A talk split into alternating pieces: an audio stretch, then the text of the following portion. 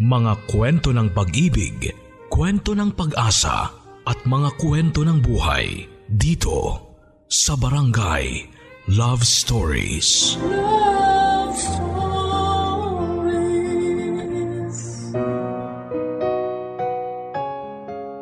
Isa na siguro sa mga pinakamagandang biyaya ng may kapal para sa mga kababaihan ay ang pagkakaroon ng kakayahang magluwal ng panibagong buhay sa mundo. Pero paano kung ang batang dadalhin mo ng siyam na buwan ay hindi naman pala para sa iyo kundi para sa ibang tao? Ikaw, kakayanin mo bang ipahiram ang iyong sinapupunan para sa batang hindi naman para sa iyo? Sa buhay kapag may mga taong tingin natin ay nagiging pabigat na sa atin ay kailangan na natin silang bitawan para makapagpatuloy tayo sa landas na ating tinatahak. Pero minsan kapag pinagtripan tayo ng kapalaran, ang taong ating pinakawalan ay muling bumabalik sa ating buhay. Anong gagawin mo kung ang taong matagal mo nang kinalimutan ay bigla na lang bumalik sa hindi inaasahang pagkakataon? Yan ang problema ngayon ng letter center natin sa araw na ito na si Pearl. Sino ba ang taong kanyang pinakawalan? At ano ang naging parte nito sa kanyang buhay? Yan ang dapat nating alamin at kung bakit tinawag na hiram na ina ang ating letter sender sa mga kwento ng pag-ibig, buhay at pag-asa. Dito lamang sa nangungunang Barangay Love Stories. Dear Papa Dudut, Bago ang lahat ay gusto ko lang muna kayong batiin ng isang magandang magandang araw. Sana po ay nasa maayos na kalagayan pa rin tayong lahat lalo na ngayon na patuloy pa rin tayong nasa ilalim ng pandemic. Tawagin niyo na lamang po akong Pearl, 35 years old at isang pediatrician dito po sa Bulacan. Ipinadala ko po sa inyo ang kwento ko para naman may bahagi ang kakaibang storya ng buhay ko na umikot sa aking nakaraan at sa parehong buhay ng aking kapatid at ng kanyang asawa. Magsisimula po tayo sa taong 1999, ang taon kung kailan kami unang nagkatagpo ng aking first love na si Michael. Third year high school ako noon at isang transferee Samantalang fourth year high school naman si Michael. Magkatabi lang noon ang advisory class namin ni Michael kaya naman halos araw-araw kaming nagkakasalubong noon sa hallway. Aaminin ko papadudot na mabilis ako nagkaroon ng crush kay Michael. Siya kasi yung typical na school heartthrob. May itsura, malinis, maputi, cool at higit sa lahat ay matalino rin. Unang tingin ko pa lang sa kanya ay malalaman mo ng anak mayaman siya. Siya yung tipo ng estudyante na kapag naglalakad siya kasama ng mga kaibigan ay siya ang nasa gitna at sinusundan. Siya ang bida, siya ang leading man. Sa mga kabataang artista ngayon ay mayahalin tulad ko siya kay JD Dumagoso sa GMA. Sa katunayan ay medyo may pagkakahawig din sila ng konti. Papadudot patapos na noon ang school year nang magsimulang ipakita sa akin ni Michael na natitipuhan din pala niya ako. Naging sentro kami noon ng panunokso at panunudyo lalo na't pareho rin namang kaming kinikilig tuwing pinapares kaming dalawa ng mga kaklase namin. Hindi nagtagal ay sineryoso na ni Michael ang mga biruan at sinimulan na niya akong ligawan. Papadudot masyado pa noon akong bata para pumasok sa relasyon. Wala pa akong alam sa mga pag-ibig na yan kaya hindi ko siya noon sinagot. Pero matyaga si Michael.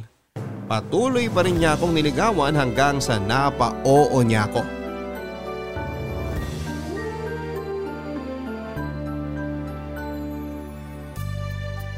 Pearl! Nandito ka pa pala? Uh, di ka pa uwi? Oh, ikaw pala. Hindi pa. Kailangan pa namin maglinis ng gym para sa Friday Mass bukas eh. Ikaw, ba't di ka pa umuwi? Hinahanap kasi kita. Kanina pa nga ako naghihintay sa classroom niyo eh. Bakit naman? Anong kailangan mo sa akin? May... May sasabihin sana ako sa'yo. Ano? Ah, next time na lang. Busy ka naman yata. Ano nga? Hindi pa sabihin nandito ka na nga lang eh. Tara na sa gym. Ihatid na kita. Ano nga yun? Sabihin mo na. Pasuspense naman to oh. Kanina mo pa ako hinahanap pero ngayong nahanap mo na ako tsaka ka uurong? Eh, iba naman kasi kanina. Kanina parang andali lang sabihin na nasa isip ko. Pero ngayon nandito ka na at kaharap na kita, parang bigla akong kinabahan eh. ano ba kasi yun? Ba't ka naman kakabahan sa akin? Ah, uh, alam mo ba kung bakit palagi tayong tinutuksong dalawa ng mga kaklase natin? Bakit nga ba? Nagsimula lang naman yung mga tuksuhan dahil sa sinabi mo raw na type mo ako eh. Tama naman sila eh. Totoo yung mga sinasabi nila. Totoong gusto kita. Ako? Gusto mo ako? Patawa ka naman. Paano mo naman ako nagustuhan eh wala nga akong ibubuga kumpara sa mga seniors na nagkakagusto sa'yo? Eh sa ikaw ang gusto ko eh. Ano magagawa nila? Ikaw ang gusto ng puso ko. Ikaw ang gustong tingnan ng mga mata ko. Kamay mo ang gustong hawakan ng kamay ko. Ikaw ang gusto kong makausap. Ikaw ang gusto kong makasama. Ikaw ang gusto kong maging girlfriend. Michael, seryoso ba to? Gusto mo talaga akong maging girlfriend? Oo sana, kung papayag ka. Eh pero... Um, ano eh, pero kasi… Pero hindi mo ako gusto? Hindi, hindi naman sa ganun. Pero hindi ko alam. Para kasing nakakatakot magka-boyfriend eh. Natatakot ka? Bakit naman? Virgin pa ako. Girlfriend lang naman ang hanap ko. Bakit naman napunta na dyan ang utak mo? Hmm, ikaw ha? Eh basta, ayoko mabuntis ng maaga no. Plano ko pa magdoktor. Hindi naman natin kailangan umabot sa puntong yun kung hindi ka pa ready. Dapat lang, masyado pa tayong bata. Ang gusto ko lang naman, maging girlfriend kita. Gusto ko, ako maghahatid sa'yo pa uwi. Gusto ko ikaw katabi ko tuwing recess or lunch break. Gusto ko, tawagin mo akong mahal. Basta, wala munang ganun ha. Pangako ko yan sa'yo. Hindi naman kita pipilitin kung ayaw mo eh. Sige. Anong sige? Pumapahig ka na ba na maging boyfriend ako? Oo. Pero paano bang gagawin?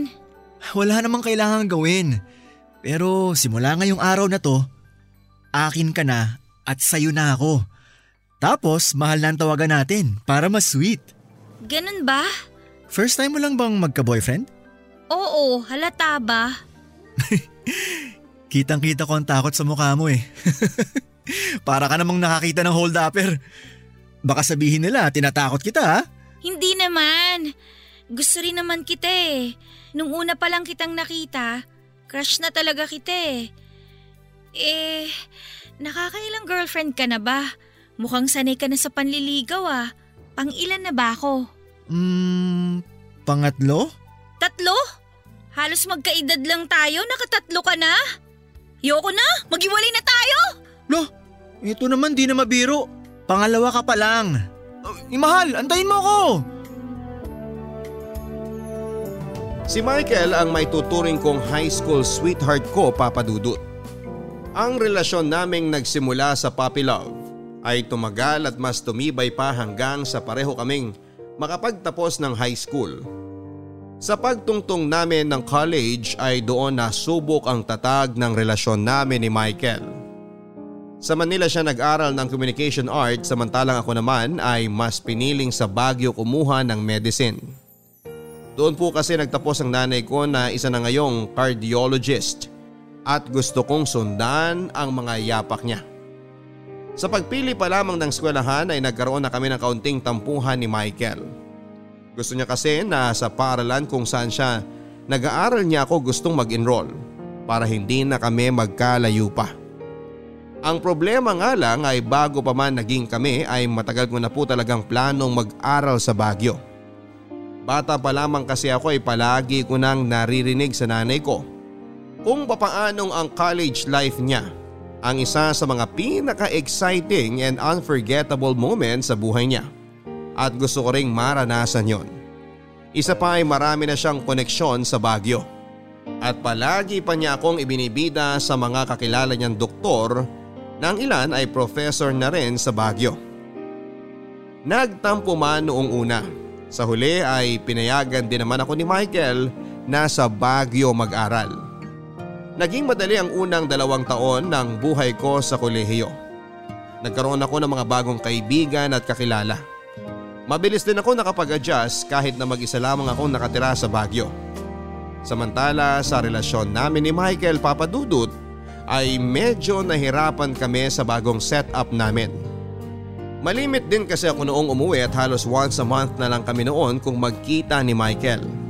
Hindi naman naglaon ay nasanay din kaming dalawa at agad naman kaming nakagawa ng paraan para maipagpatuloy ang relasyon namin. Kaso nga lang papadudot ay hindi biro ang kinuha kong kurso. Kinain nito ang bawat oras at araw ko. Kinailangan nito ng buong atensyon at concentration ko na kapag hindi ko ito sineryoso ay talagang babagsak ako. Doon na po ako nagsimulang mawalan ng oras para kay Michael nang hindi sinasadya. Akala ko noon ay maintindihan niya ang sitwasyon ko. Pero hindi ko inakalang eto na pala ang pagmumula ng mga hindi namin pagkakaintindihan. Nagsimula kami magkaroon ng trust issues sa isa't isa. Nahirapan na kaming pagsabayin ang relasyon at pag-aaral namin sa puntong palagi na kami noong nag-aaway. Grabe, ang lamig pala dito sa Baguio, no? Ano ate, saan tayo mamamasyal mamaya? Gusto ko sanang pumunta sa strawberry farm. Sandali lang, hindi ko matawagan si Michael eh. Bakit? Nag-aaway na naman ba kayo? Nagtatampo na naman ang loko. Di ko daw kasi sinasagot yung tawag. Eh ba't kasi hindi mo sinagot? Busy nga ako kanina. Nakita mo naman 'di ba? May problema na naman kami ng groupmates ko sa thesis namin. Napansin ko nga. Kulang na nga lang magsabunutan na kayo kanina eh, kasi hindi kayo magkaintindihan. Dapat kasi in-explain mo kay Kuya Michael yung sitwasyon. Alam naman niya eh. Porke kasi nakagraduate na siya, kala niya wala na akong problema sa school. Pinagdaanan din naman niya mga pinagdadaanan ko ngayon kaya hindi ko maintindihan kung bakit hindi niya ako magets. Ano ba kasing gustong mangyari ni Kuya Michael at hindi mo siya mapagbigyan? Gusto kasi niya kapag tumawag siya, kailangan masagot ko kagad. Gusto niya kapag nag-message siya, may reply kagad. Pag nag-good morning siya, kailangan mag-good morning din ako kagad. Hindi niya alam na hindi pa ako natutulog sa dami ng school requirements. Eh di tawagan mo siya ngayon. Ngayon na wala kang ginagawa. Tinatawagan ko na nga, di ba? Ayaw nga sagutin, oh. Baka naman nagsiselos. Kasi may time kang mamasyal kasama ako tapos siya, hindi mo mabigyan ng oras. may mga oras naman ako na available ako tulad ngayon. Kaso nga lang, kapag nangangailangan siya ng atensyon, wrong timing. Mangangamusta kapag busy na ako, tatawag kapag tulog ako. Ano na lang yung gagawin ko, di ba? Siya na nga yung ang sarap-sarap ng buhay kasi graduate na siya tapos ako pa yung kailangan na mag-adjust. Ang harsh mo naman sa kanya. Buti nga sweet pa rin yung jowa mo sa'yo eh. Eh wala naman sa lugar yung pagiging sweet niya eh. Biruin mo ha, wala na nga kaming kain ng mga groupmates ko para lang makahabol sa deadlines tapos magtatanong siya kung kumain na ba ako. Para nakakainsulto, nakakagigil. Masyado ka kasing sensitive. Yung mga frustrations mo sa school kay Kuya Michael na babaling. Baka feeling kasi niya na babaliwala na siya. Hindi ko nakasalanan yun. Alam niyang priority ko ang pag-aaral ngayon. Mahaba-haba pang lalakbayin ko sa med school kaya kung ngayon pa lang, wala siyang pasensya. Aba, ewan ko kung magtatagal pa kami sa ganitong sitwasyon. Huwag mong sabihin gusto mo nang makipaghiwalay kay Kuya Michael. Actually, pumasok na sa isip ko yan. Kapag hindi siya nagbago, hihiwalayan ko talaga siya. Ate, five years na kayo. Makikipaghiwalay ka talaga sa kanya dahil lang makulit siya? Makulit siya kasi nga mahal ka niya. Hindi na healthy ang nasosobrahan sa pagmamahal. Yan talaga ang problema kapag maaga na in love eh. Bakit? Ano namang kinalaman yan sa problema namin? Siyempre, bata pa kayo nung naging kayo. Tapos after five years, nasa maturity stage na kayo. Nag-mature na yung isa, tapos yung isa naman na pag-iwanan na. Mas mabilis kasing mag-mature ang mga babae, both physically and mentally. Kaya palaging hindi kayo magkasundo eh. Saan mo naman napulot yan? Magdudoktor ka tapos hindi mo alam yun? Ay, no wonder kaya ka pressured sa school. Hay nako, basta, nagsawa na ako sa kaka-baby kay Michael. Ang dami ko nang problema dito tapos dumadagdag pa siya. I-message mo na lang tapos tawagan mo mamaya. Or ako na lang kakausap, gusto mo? Para makalabas na tayo, gutom na ako eh. Ayoko nang kumain ng instant noodles ha. Bakit kasi pumunta ka pa rito? Alam mo namang busy ako, isa ka pa eh. Eh sabi mo kailangan mo mag-unwind. Sakto long weekend sa school kaya napadpad ako dito. Oo, kailangan ko talagang huminga. Kung hindi ko gagawin yon, ah, mababaliw ako. Mukhang tuyot ka na nga eh. Ayain mo na kasi dito si Kuya Michael para madiligan ka naman. Hoy, yung bunga nga mo ha! Joke lang. So ano na? Lalabas ba tayo? O lalabas tayo?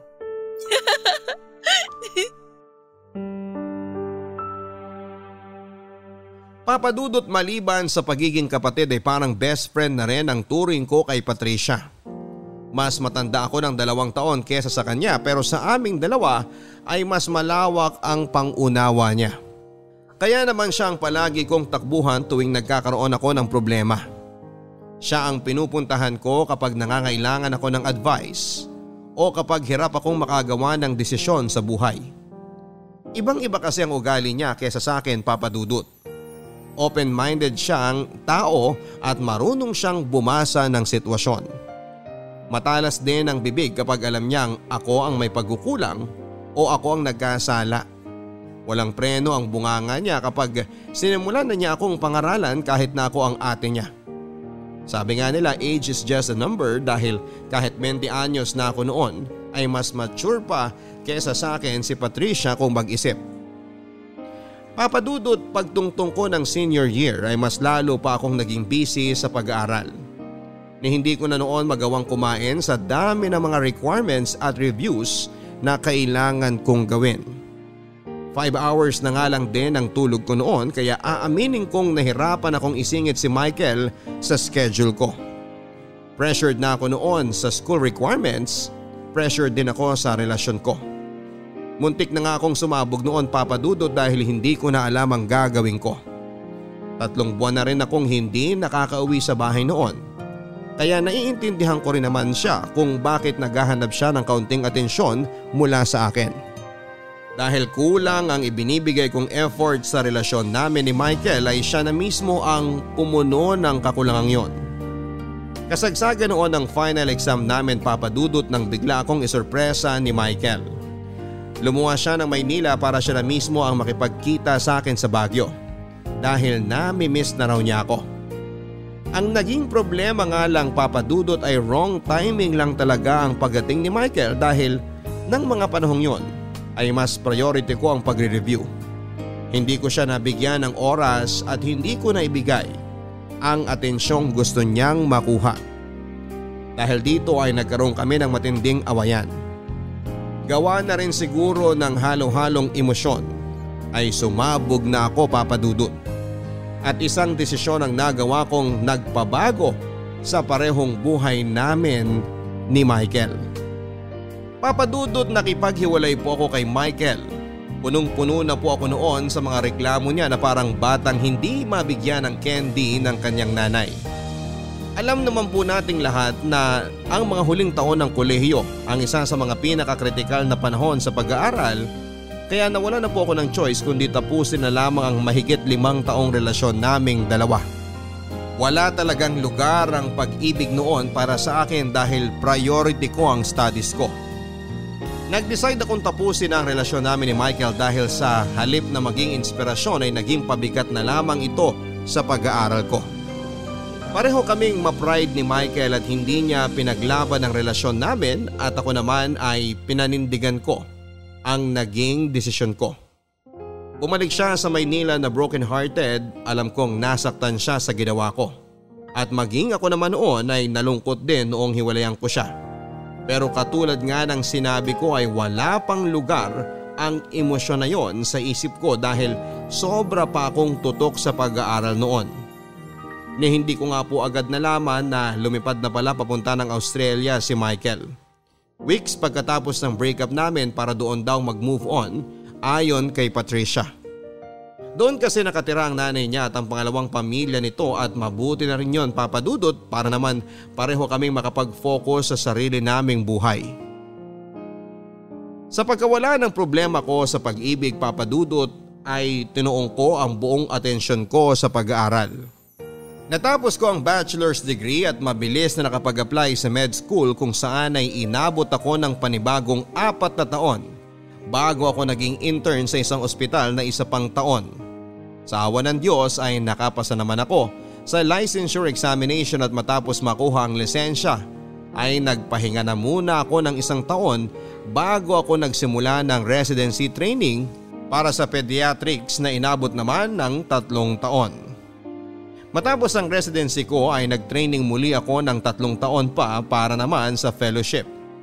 Papadudot umabot po ng 16 years ang ginawa kong pag-aaral para lamang maging ganap na doktor. Hindi pa kasama rito ang elementary at high school. Sa labing anim na taon na yon ay hindi sinasadyang nahiwalay ako sa pamilya ko. Inaamin ko na marami akong nakaligtaan sa buhay ng mga kaibigan at kamag-anak ko. Niwala na nga noong balita kay Michael na 3 years ago ay bumalik na pala ng Pilipinas maging si Patricia na may boyfriend na pala for 5 years. Para akong bumaba sa bundok at ngayon lang nakapag-update sa mga buhay-buhay ng mga taong malalapit sa akin. Pero ang hindi ko inaasahan sa lahat ay nang biglang ipakilala sa akin ni Patricia ang kanyang boyfriend na matagal na niyang tinatago sa akin. Ay, sa wakas, nandito na yung doktora. Sorry, kagagaling ko lang sa ospital. Nag-rounds pa kasi ako eh. Okay lang. Kade-deliver lang din naman ng mga pagkain. Hindi kayo nagluto? Aba, sinong magluluto? Ikaw? Busy din naman ako sa work ko, no? Eh bakit may handaan? Anong okasyon? Of course! Kailangan nating i-celebrate na sa wakas. Matatapos na rin ang fellowship mo. Wow, bongga naman! ano nga uli yung subspecialty mo? Pediatric Oncology. Congrats kung ano man yon. Baliw! Ako nagda-diagnose at gumagamot sa mga batang may cancer. Wow! What a very noble job! Luka-luka, kain na nga tayo. Kanina pa kumakalam tong sikmura ko. um, ate, may... May ipapakilala sana ako sa'yo. Ha? Sino? Pero i-promise mo sa akin na huwag kang mabibigla ha? Bakit naman ako mabibigla? Si Ding Dong Dantes ba yan? Basta i-promise mo sa akin. Okay, okay, okay. Sino bang ipapakilala mo? Han? Halika na rito. Hi, Pearl. Ma- Michael? Anong ginagawa mo rito? Anong nangyayari, Patricia? Eh, hindi ko maintindihan. Ate, di ba nabanggit ko sa iyo noon na may boyfriend na ako? Oh, na ayaw mo ipakilala sa akin. Teka, si... Oo. Si Michael ang boyfriend ko. What? Ate, mag explain ako. Sige, makikinig ako. Noong naghiwalay kayo ni Michael, hindi ba lumipad siya sa Australia? Galit siya sa'yo noon pero... Pero concern pa rin siya sa'yo kasi alam mo naman na biglaan yung paghihiwalay niyo, di ba? Ako ang naging source niya ng mga updates tungkol sa'yo. Nagkaroon kami ng communication habang nasa ibang bansa siya.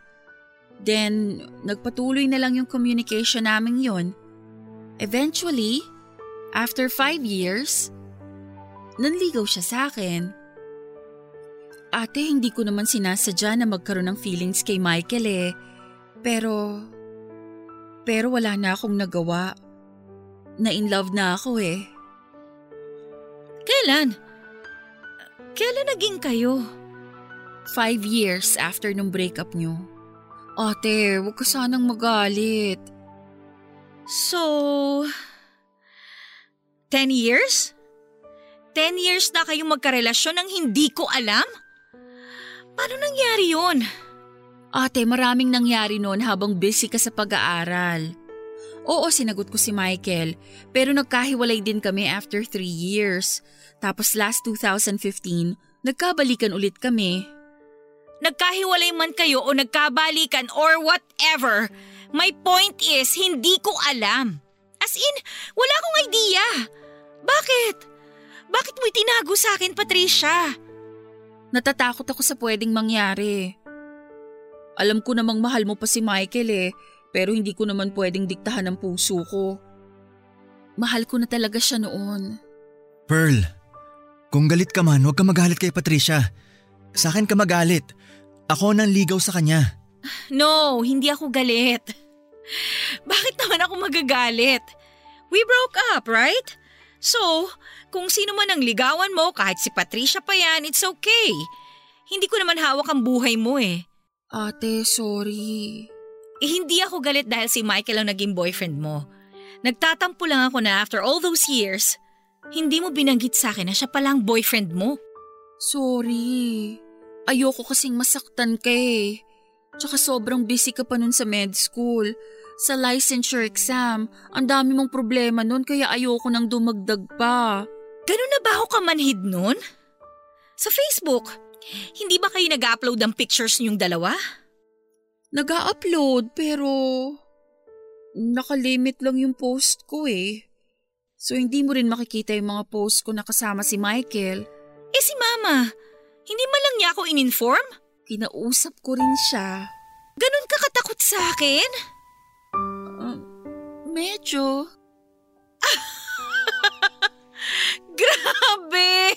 Wala akong masabi ah. well, congratulations. Good luck sa relationship niyong dalawa. Um, okay lang ba sa'yo na… Okay na okay. Ano ba? Masaya ba kayong dalawa? Kung masaya kayo, edi wala nang problema.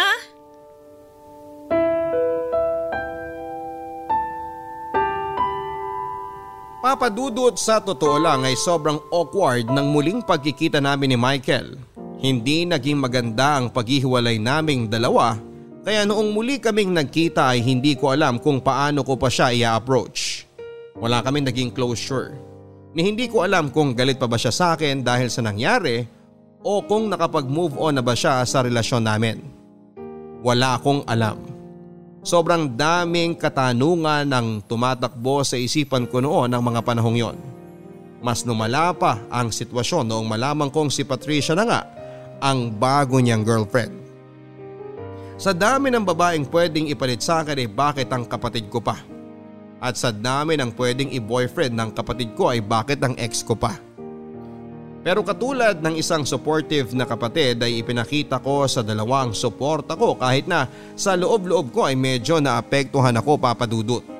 Aminin kong naapektuhan talaga ako nang malaman ko na ang ex-boyfriend ko at ang kaisa-isa kong kapatid ay magkasintahan na pala ngayon. Ilang taon akong nawala ng komunikasyon kay Michael tapos malalaman kong si Patricia na pala ang kinakasama niya. Para po akong nakaramdam ng betrayal kahit na alam ko namang wala dapat akong karapatang makaramdam ng ganong klase ng emosyon. Dahil sa simula pa lang ay ako na ang tumapo sa relasyon naming dalawa ni Michael.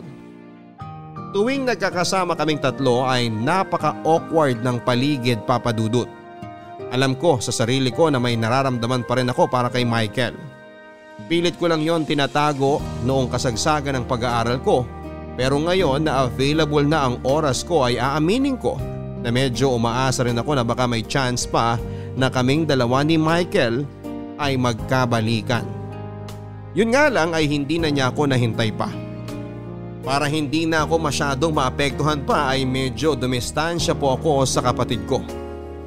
Hindi po talaga ako komportableng makita na sweet na sweet silang dalawa ni Michael na parabang walang namagitan sa amin ng boyfriend niya. Sa totoo nga niyan papadudod ay medyo umasa pa ako noon na baka hindi rin sila magtatagal pero hindi ko inaasahan na nasa planning stage na pala sila ng pagpapakasal. Sorry ah, na-traffic ako. It's okay. Kararating ko lang naman. Biglaan naman kasi yung tawag mo eh.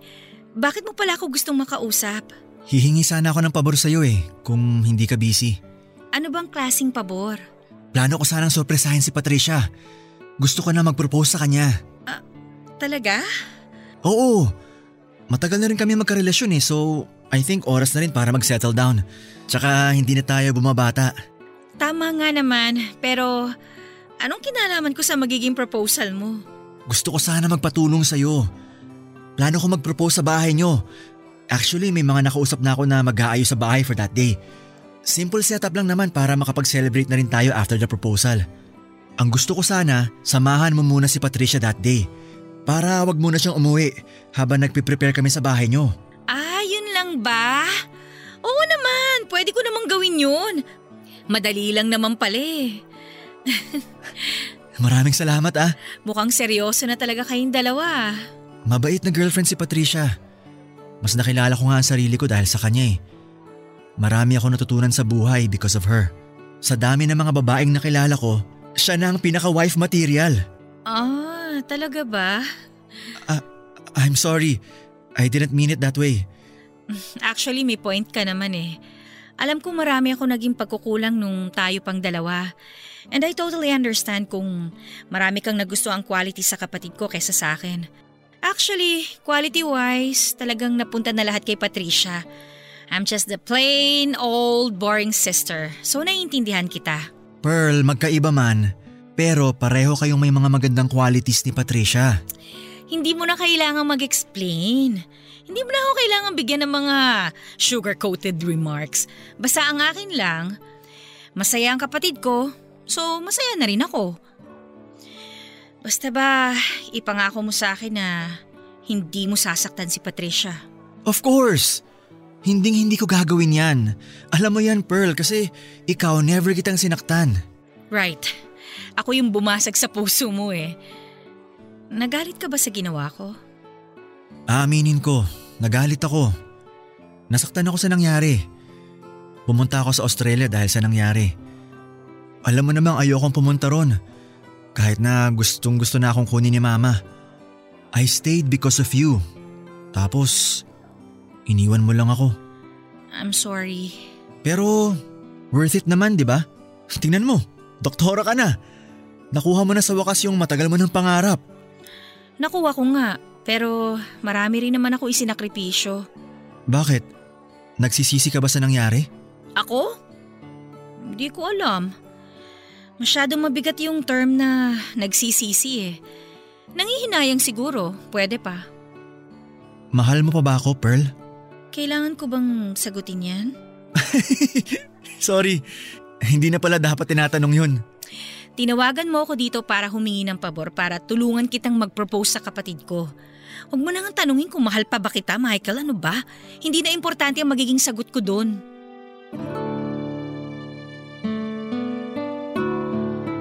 Sa tulong ko papadudot ay naging successful ang surprise proposal ni Michael kay Patricia. Magsisinungalin ako kung sasabihin kong hindi ako nakaramdam ng inggit nang makitang masaya na sa isa't isang dalawa. Pumasok din sa isipan ko ang tanong na kung hindi ko kaya hiniwalayan si Michael noon ay sa ganito rin kaya kami hahantong. Sa isang proposal kung saan ay tatanungin din ako ni Michael kung gusto ko ba siyang pakasalan at sasagot naman ako ng oo. Kung nangyari yon ay sigurado ako na ang saya-saya ko ngayon. Siguro ako ngayon ang engage, kaso hindi.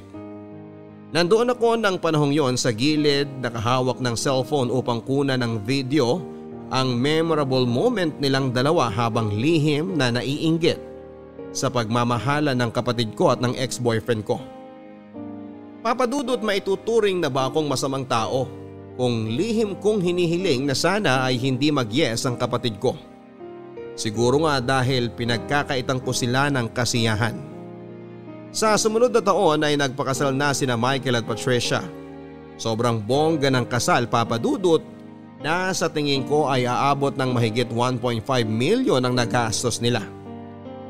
May kaya kasi ang pamilya ni Michael sa Australia nakatira ang nanay niya samantalang may sarili namang negosyo ang tatay niya. Bukod dito ay nagtatrabaho bilang marketing associate si Michael samantalang accountant naman si Patricia. Kaya hindi nakapagtataka kung bakit kaya nilang umupa ng tatlong floor ng hotel para sa kasal nila at magkaroon ng malaking reception. Siyempre papadudot ako ang tumayong maid of honor ni Patricia. Ayos lang naman sa akin yon dahil nang panahong yon ay medyo tanggap ko na na hindi para sa akin si Michael. Kung ano man ang nararamdaman ko sa kanya ay pilit ko na lang itong ibinaon sa limot dahil hindi na para sa akin ang puso niya. Kundi pagmamay-ari na ito ng kapatid kong si Patricia. Pagkatapos ng kanilang kasal at 3 weeks na honeymoon sa Italy ay bumukod na sa amin ang bagong kasal. Pareho pa rin kasi kami noong nakatira ni Patricia sa bahay ng magulang namin kaya nakahinga ako nang lumipat na sila ng tirahan. Kahit doktora na ako noon papadudot ay hindi pa ako stable noon kaya huwag niyo akong sisihin kung bakit sa nanay ko pa nakatira. Dahil kalahati ng taon ko ay ginugol ko sa pag-aaral. Anyway pagkatapos ng dalawang taon kung saan ay inaasahan ng magkakaroon ng panganay na anak sina Michael at Patricia ay isang masamang balita ang natanggap namin mula sa kanila. Hirap palang magbuntis si Patricia. Papadudot bilang kapatid ay trabaho ko ang i-comfort si Patricia sa pinagdadaanan niyang problema. Siguro ay oras na rin para ako naman ang maging sandalan niya na ngayon ko lang na-realize ay hindi niya malimit na ginagawa. Doon ko lang napagdanto papadudot na hindi ako ang takbuhan ni Patricia kapag may problema siya at napansin ko rin na hindi siya gaanong nagsishare masyado sa akin ng problema. Hindi katulad ko na open book ako kay Patricia. Alam niya lahat ng sikreto ko, lahat ng baho ko hindi ko alam kung dahil ba masyado akong marupok at dependent. Samantalang independent naman si Patricia at kayang tumayo sa sariling paa ng mag-isa. Matagal na raw nilang alam na mag-asawa ang kondisyon ni Patricia pero ngayon lang nila ito ipinaalam sa mga malalapit nilang kamag-anak. Nung una ay plano sana nilang magampo ng bata pero ayon kay Michael ay gusto raw niyang magkaroon ng anak na nanggagaling mismo sa kanilang dugo kaya naman sinubukan pa rin nilang bumuo ng anak sa pag-asang makakatanggap sila ng milagro.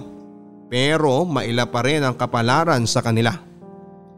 Isa sa mga naisip nilang solusyon para magkaroon ng anak ay ang surrogacy kung saan ay kukuha sila ng isang surrogate mother na magdadala ng kanilang anak. Papadudot, mahalang bayad ng isang surrogate mother at maliban dito ay mahal din ang procedure. Milyon ang kailangan nilang bayaran para sa compensation, healthcare cost at pati na rin sa mga legal fees. Hindi pa dito kabilang ang ilang pang gastusin na kakailanganin ng surrogate mother. Ang napagkasunduan nila Michael at Patricia para makatipid sa gastusin ay ang gawin akong surrogate mother. Opo papadudot, sa dami ng pwede maging surrogate mother ay ako ang napili nilang kumarga ng kanilang magiging anak.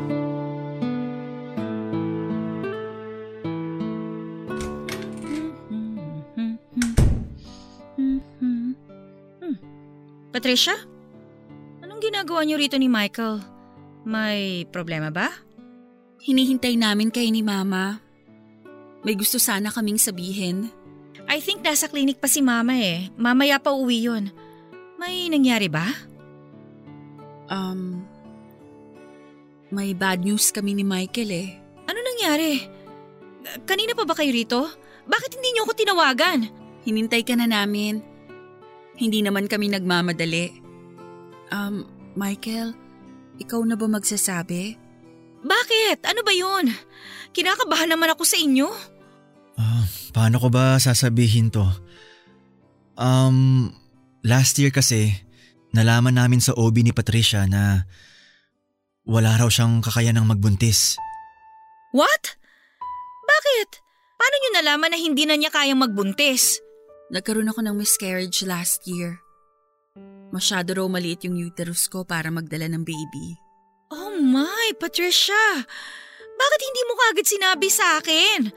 Hanggang ngayon ba ayaw mo pa rin mag-open up sa akin? Hindi naman sa ganun pero umaasa kasi kami ni Michael na baka magkaroon kami ng swerte.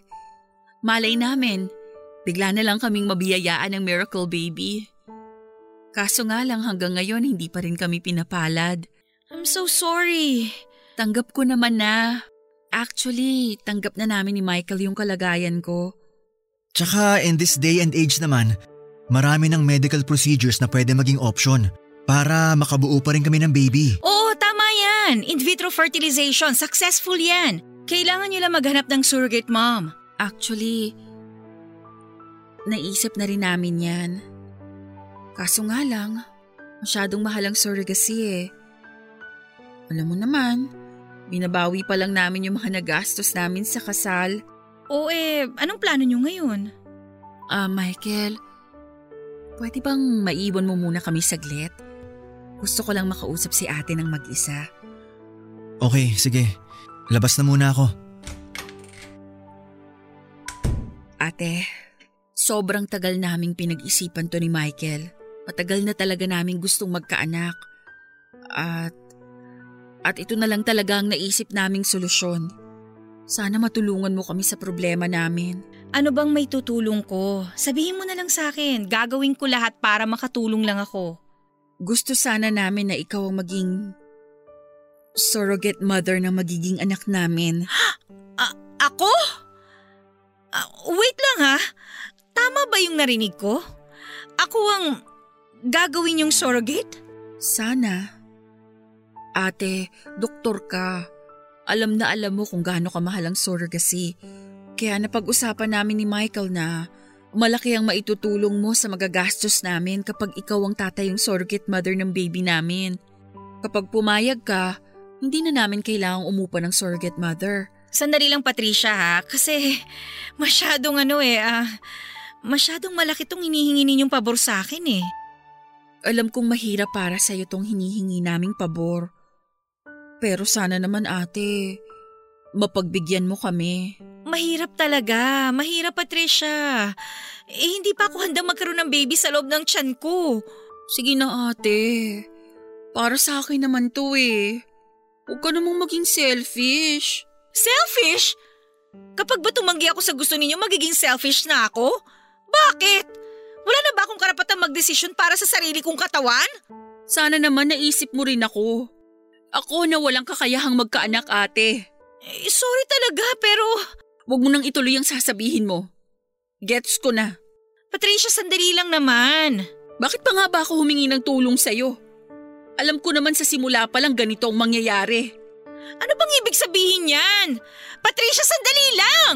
Ate, tuwing nangangailangan ka ng tulong, ako ang lagi mong tinatakbuhan. Nandyan ako palagi kapag hindi mo alam ang ginagawa mo. Ngayong ako naman ang nangangailangan ng tulong, hindi mo ako matutulungan? Tapos nagtataka ka kung bakit nagtatago ako ng sikreto sa'yo? Ngayon alam mo na ang sagot. Patricia!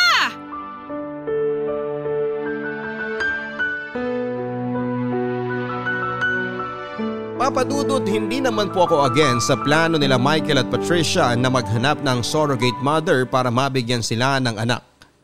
Pero hindi naman din po ako papayag na ako ang maging surrogate mother nila. Masakit na nga po sa akin na sa kapatid ko napunta ang lalaking minamahal ko. Ako pang tumayo nilang maid of honor tapos eh gusto pa nila ako ngayon na ako ang magdadala ng magiging anak nila. Tumanggi po ako papadudod sa hinihiling na pabor sa akin ni Patricia. Never pang pumasok sa isipan ko ang maging isang ina.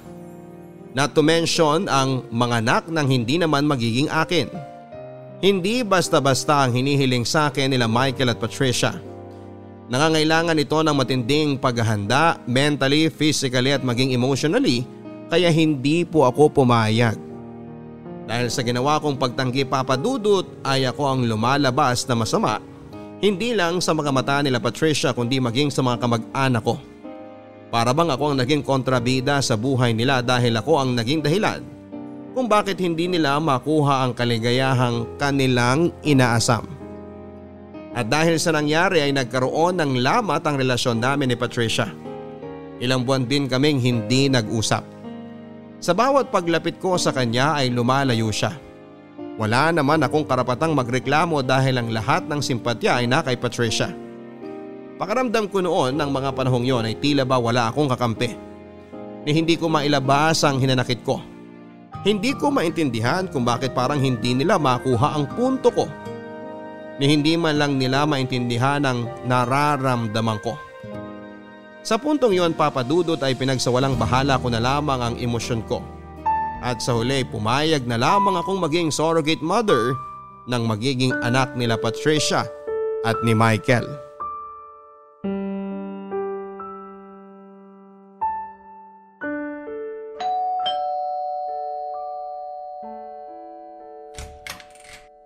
Oh, Pearl. Naparito ka. Nandiyan ba si Patricia? Gusto ko sana siyang kausapin. Ah, sige, sige. Nasa loob siya. Pasok ka. Galit pa ba siya sa akin? Hindi ko naman masasabing galit siya. Pero may konting tampo siguro. Ganun ba? Pearl, kung hindi mo talaga kaya, okay lang kahit tumanggi ka. Hindi mo naman trabaho na bigyan kami ng anak eh. No pressure. Naiintindihan ko naman si Patricia eh. Tama nga naman siya. Sa buong buhay namin, si Patricia ang laging tagasalo sa mga problemang hirap akong solusyonan. Sa kanya ako lagi kumakapit kapag hindi ko na kayang lumaban.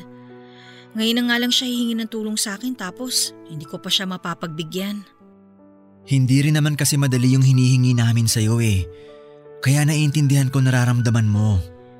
Alam mo, nagbago ka na talaga. Bakit mo naman nasabi?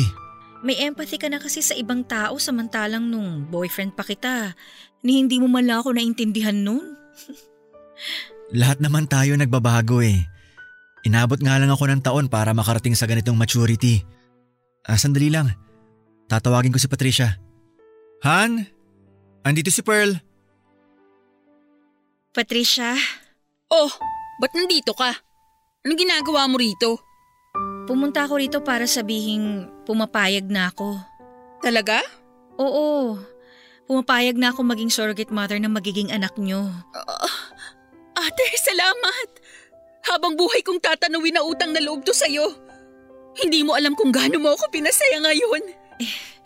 Para saan ba't naging magkapatid tayo kung hindi naman kita matutulungan sa problema mo, di ba? Pwede ko bang tanungin kung anong nagpabago ng isip mo? Alam mo, narealize ko na sa buong buhay ko, ikaw palagi ang katulong ko sa mga problema ko. Ikaw yung naging ate ko kahit na ako naman ang panganay sa ating dalawa. Narealize ko na kapag nangangailangan ako, nandiyan ka palagi tsaka handang tumulong. I'm just returning the favor. Ngayon, ikaw naman ang nangangailangan. Siguro dapat rin na gampanan ko yung pagiging ate ko sa'yo. Kung kaya ko namang ibigay yung pangangailangan mo, bakit ko naman ipagdadamot? Salamat talaga ate! Pasensya na rin pala sa mga nasabi ko nung nakaraan. Medyo na-disappoint lang kasi ako that time, kaya nakabitaw ako ng salitang medyo masakit. Magiging selfish talaga ako kapag pinagkaitang kita ng anak knowing na kaya ko namang i-provide sa'yo yun. Natagalan nga lang ako magdesisyon kasi kinailangan ko pa talagang pag-isipan to ng maraming beses. Naiintindihan naman kita ate. Basta, kailangan ko na matinding counseling after ha. Alam mo namang madali akong ma-attach sa mga bagay-bagay at weakness ko talaga yung mag-move on. Oo ate, kami nang bahala dyan. Required din naman sa atin na dumaan ng counseling para sa emotional at mental state ng both parents at ng surrogate mother. Ay, good luck sa atin. May naisip na ba kayong pangalan sa baby kung sakali? Meron na! Asher, na ibig sabihin sa Hebrew, blessing. Talaga? Sa lalaki. Eh, paano naman kung babae? May naisip na rin kami pag babae. Papangalanan namin siyang Aya, na miracle naman if translated in Arabic. Nag-research talaga kayo ha? Oo, sobrang tagal na talaga naming pangarap ni Michael na magkaanak eh. At sa wakas, maaabot na rin namin yon dahil sa'yo. Maraming salamat ate.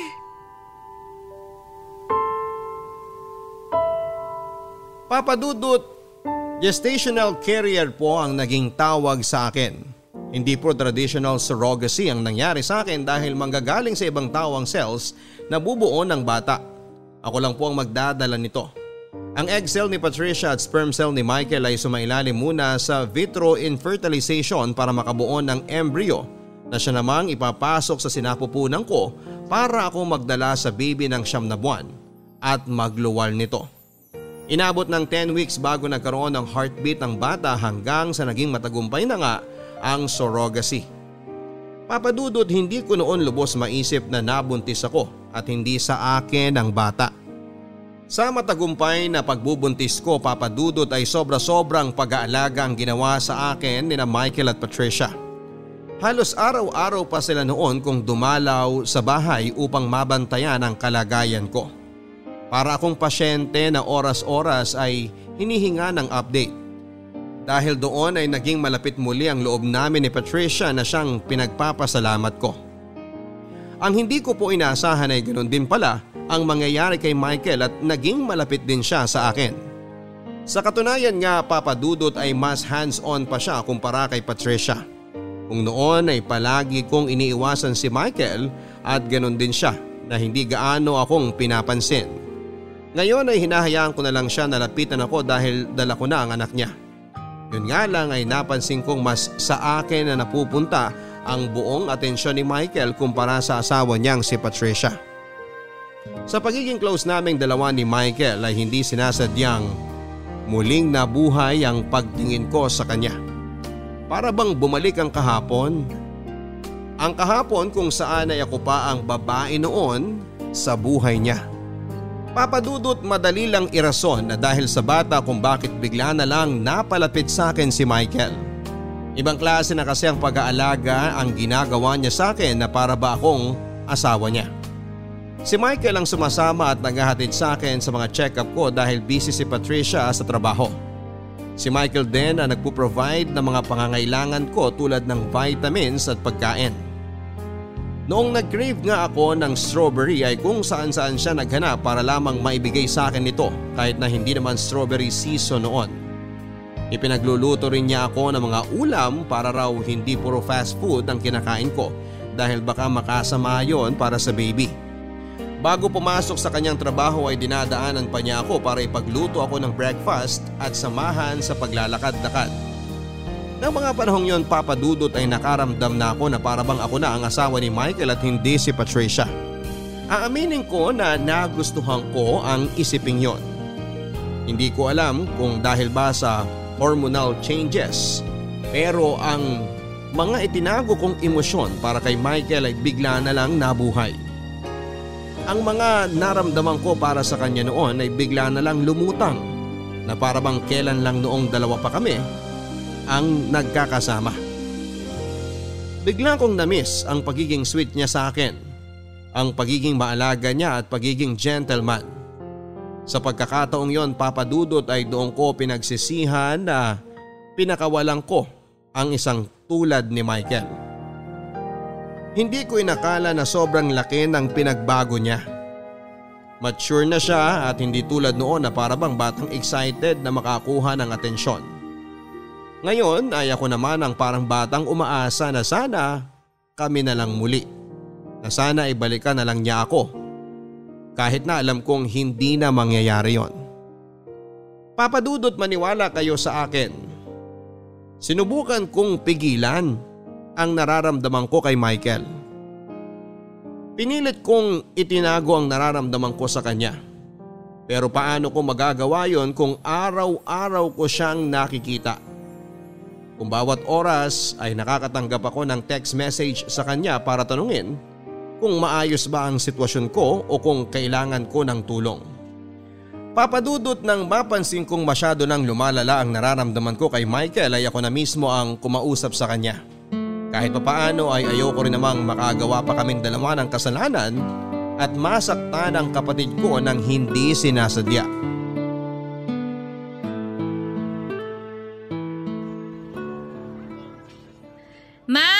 Maglalakad-lakad lang ako sa labas ha.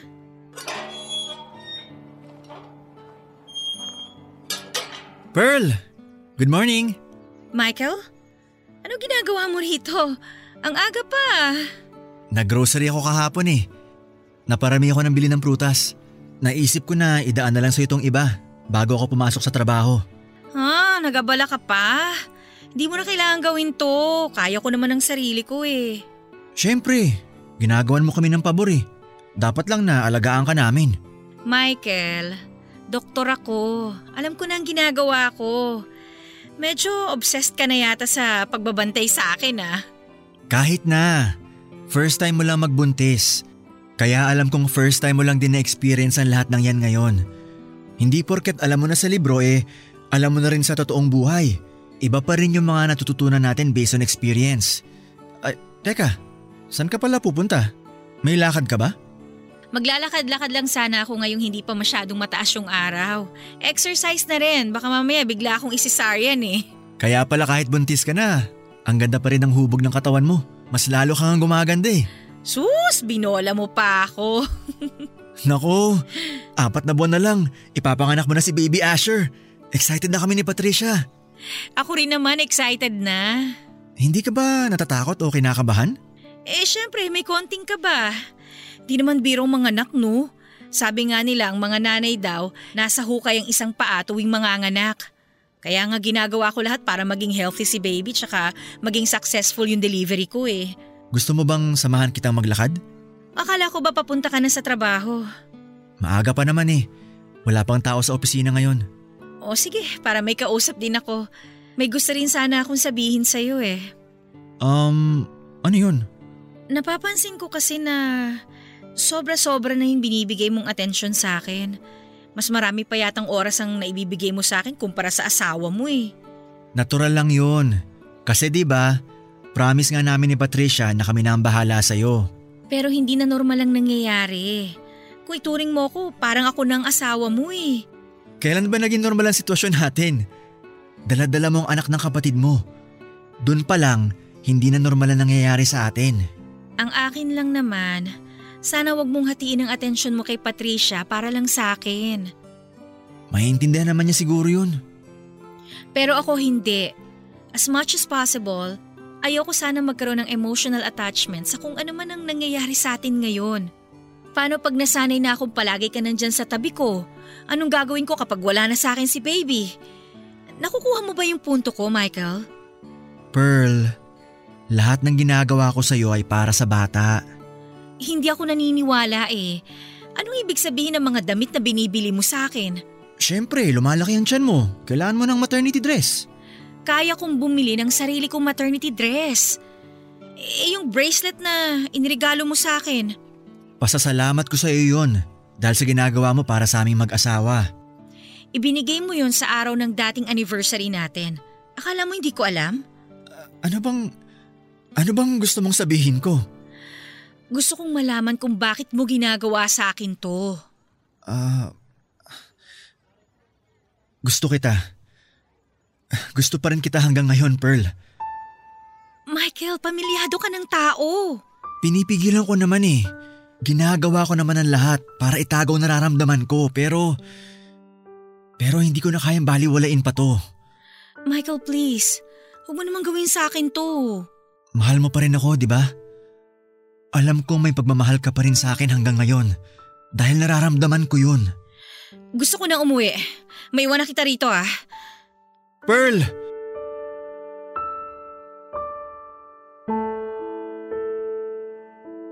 Pero matapos ang mga revelasyong narinig ko mula kay Michael, ay doon ko na-realize na hindi na maganda itong mga nangyayari. May gusto pa rin ako kay Michael at ganon din siya na may gusto pa rin pala sa akin. Ang problema ay kasal na siya sa kapatid ko at higit sa lahat ay ako ang may dala sa anak nila. Sobrang gulo ng buhay namin ng mga panahong yon papadudot. Buntis ako at hindi ko rin makontrol ang mga lumalabas na emosyon ko noon. Hirap man ay pinilit kong maging profesional. Pinaghiwalay ko ang trabaho ko bilang surrogate mother at ang emosyong nararamdaman ko para kay Michael. Mabilis na lumipas ang siyam na buwan at matagumpay kong naipanganak ang panganay na anak nila Michael at Patricia. Papadudot nang mawala sa akin si Asher ay aaminin kong nagkaroon ako ng attachment issues. Nung una ay hindi ko naman talaga itinuturing na anak si Asher dahil technically ay hindi ko naman talaga siya anak. Pero nang kunin na sa akin ang bata ay para bang nagkaroon ako ng separation anxiety. Kahit na papaano, sa siyam na buwang pinagdaanan namin ni Baby Asher ay na-attach na rin ako sa kanya. Kaya masakit din na mawala siya sa akin. Pero katulad nga ng napag-usapan at ang mga pinirmahang legal documents ay hindi sa akin si Asher kaya wala akong karapatan sa bata. At dahil sa nangyari papadudot ay nagpakalayo-layo na muna ako para makapag-move on. Kumuha ako ng sarili kong apartment para makalayo mula sa pamilya ni Michael. Malaking tulong na rin ito sa akin para maalis ko na rin ang muling nabuo na pagmamahal ko para sa asawa ng kapatid ko. Nag-focus na lamang ako sa trabaho at pansamantalang dumistansya mula sa pamilya ko. Ang kaso papadudot ay ang tukso mismo ang lumalapit sa akin. Kahit dapat ay wala na kaming koneksyon ni Michael dahil wala na sa akin ang bata ay nakakatanggap pa rin ako ng pangungumusta mula sa kanya. Pilit niya akong hinahabol, papadudot at walang kaalam-alam si Patricia sa ginagawa ng kanyang asawa. Nang minsang bisitahin niya ako sa apartment ko ay doon na po ako nakagawa ng kasalanan. Hindi na po ako nakaiwas sa tukso. Nagpaubaya na lamang kami sa dikta ng mga puso naming naghiwalay mahigit isang dekada nang nakakalipas. Nang gabi pong yon ay may nangyari sa pagitan namin ni Michael.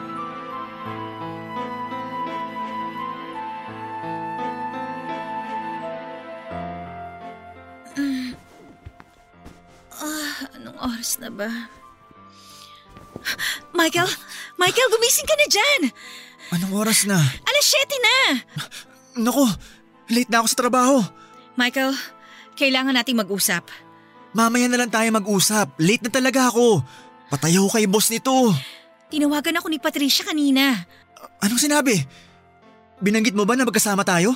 Gusto mo bang patayin tayo ng kapatid ko? Hindi ako hibang para sabihin na nandito ka ngayon sa apartment ko. Bakit siya tumawag? Hinahanap ka niya. Hindi ka ba nagpaalam sa kanya? Ano ka ba naman, Michael? Anong ipapaalam ko sa kanya? Na pupuntahan kita?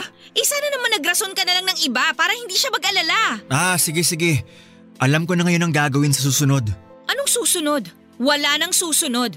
Itigil na natin to. Mali tong ginagawa natin, Michael eh. Kasalanan tong ginagawa natin. Kasalanan ba natin na sundin ang gusto ng puso natin? Matagal nang tapos yung kwento natin. Simula nung pinakasalan mo si Patricia, pinatid mo na ang koneksyon nating dalawa. Wala na tayong karapatan sa isa't isa. Pero mahal pa rin kita. Kung ganon, bakit mo niligawan si Patricia? Bakit mo siya pinakasalan? Mahal mo ba talaga ang kapatid ko? Mahal ko siya. Mahal ko kayong dalawa. Ano ba namang klaseng sagot yan? Isa lang ang puso mo, hindi ka pwede magmahal ng dalawang tao. Si Patricia ang pinili mo, si Patricia na lang ang mahalin mo. Please lang! Pero Paano tayo? Walang tayo, Michael. Matagal na tayong tapos. Yung, yung nangyari sa ating kagabi. Kalimutan mo na yon. Isang malaking pagkakamali ang ginawa natin. Pearl.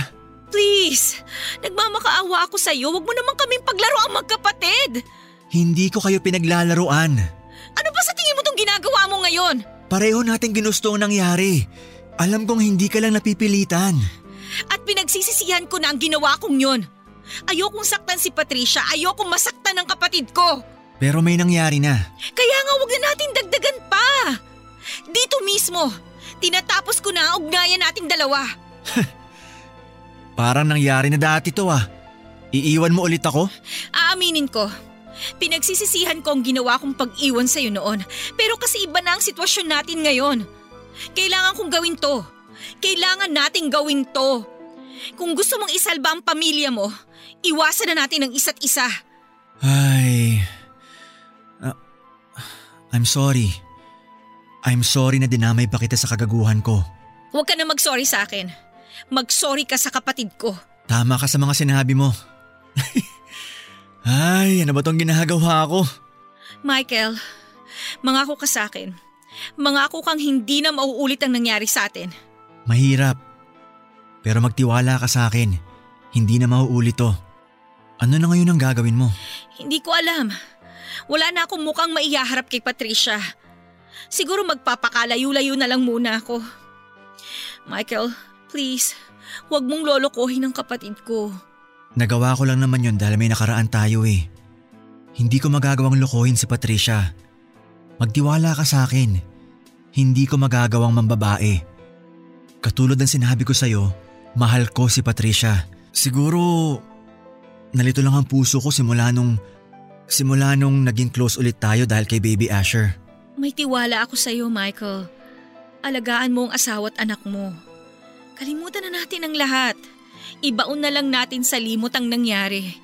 Tanggapin na lang natin na hindi talaga tayo para sa isa't isa. Papadudot mabilis din naman akong nagising sa katotohanan. Nang mahimasmasan ay agad akong ginupo ng konsensya. Agad akong sinampal ng common sense ko na mali ang ginawa ko. Na mali ang ginagawa namin ni Michael. Pareho kaming nagtaksil sa mismong kapatid ko at sa halip na kampihan ko si Patricia ayoko pa ang lumapastangan sa kanya. Kahit na kami ni Michael ang naunang nagkarelasyon, Si Patricia na ang nagmamay-ari sa puso ni Michael dahil ito ang sinumpaan nilang pareho sa harap ng Diyos. Nagalit ako sa sarili ko papadudot dahil hindi ko nalabanan ang bugso ng damdamin. Siguro ay walang maniniwala kung sasabihin kong hindi ko sinasadya ang mga nangyari. Nadala lamang ako ng emosyon kaya ko po nagawa yon at hanggang ngayon ay pinagsisisihan ko pa rin ang mga nangyari. Bago pa man kami maghiwalay ni Michael ay kinausap ko na siya ng masinsinan. Sinabi ko sa kanya na maling-mali ang ginagawa naming pareho. Kapatid ko si Patricia at ayaw kong masaktan siya. Kaya kung ano man ang nararamdaman namin ni Michael sa isa't isa ay kailangan na naming itapon ang lahat ng yon dahil parte na lamang ito ng nakaraan. Nakiusap ako kay Michael na itigil na ang ginagawa niya. Nakiusap ako na huwag na niyang lolokohin si Patricia lalo na't may anak na sila. Papadudot na nga ako kami ni Michael sa isa't isa na hanggang doon na lamang kami. Doon mismo ay sinara na namin ang pintuan ng bawat isa. Nang sa gayon ay hindi na madagdagan pa ang kasalanang nagawa namin. Sa mga sumunod na buwan ay pinasok na ng COVID-19 ang Pilipinas dahilan para magkaroon ng total lockdown sa buong bansa. Malaki ang naitulong nito papadudot para makalayo ako kay Michael. Sa pagdami ng kaso ng virus sa bansa ay ginugol ko ang bawat oras ko sa mga batang tinatamaan ng nasabing sakit. In a way ay eto na rin ang naging rason ko kung bakit unti-unti ring nawala sa puso't isipan ko si Michael hindi kalaunan. Sa ngayon papadudot ay kontento na ako sa buhay ko. Mahirap ang pinagdadaanan natin sa kasalukuyan pero masaya ako na nakakatulong ako sa mga batang nangangailangan ng atensyon. Malaki ang pasasalamat ko sa Panginoon na lahat ng naging COVID patients ko ay nakasurvive naman sa naturang sakit. Wala na akong balita pa kay Michael dahil hindi ko na pinapansin ang bawat messages niya na dumarating sa akin. Paminsan-minsan ay nakikibalita naman ako kay Patricia kung kumusta na si Asher. Hanggang ngayon ay wala pang kaalam-alam si Patricia sa mga nangyari sa aming dalawa ni Michael at wala kaming planong ipaalam ito sa kanya. Dadalhin na lang namin ang sekretong yon hanggang sa huli naming hantungan. Ito po ang dahilan kung bakit ako sumulat sa inyo papadudot dahil wala na akong iba pang maaaring mapagkwentuhan ng mga nangyari.